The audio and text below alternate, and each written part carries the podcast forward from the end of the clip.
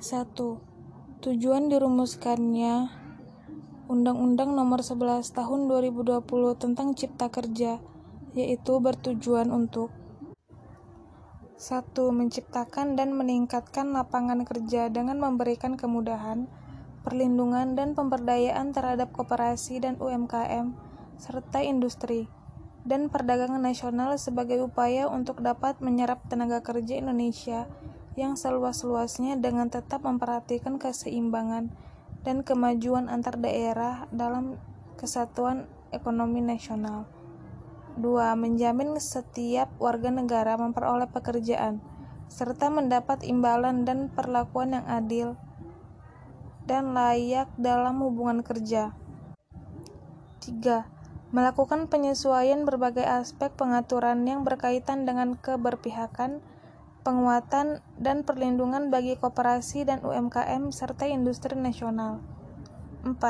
Melakukan penyesuaian berbagai aspek pengaturan yang berkaitan dengan peningkatan ekosistem investasi, kemudahan, dan percepatan proyek strategis nasional yang berorientasi pada kepentingan nasional yang berlandaskan pada ilmu pengetahuan dan teknologi nasional dengan berpedoman pada haluan ideologi Pancasila.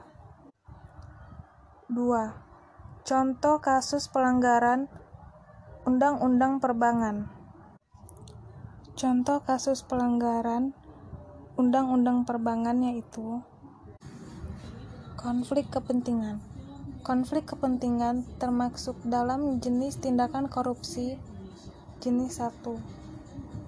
Contohnya yaitu Seseorang atau kelompok orang di dalam perusahaan atau lembaga memiliki hubungan istimewa dengan pihak luar. Dikatakan memiliki hubungan istimewa karena memiliki kepentingan tertentu.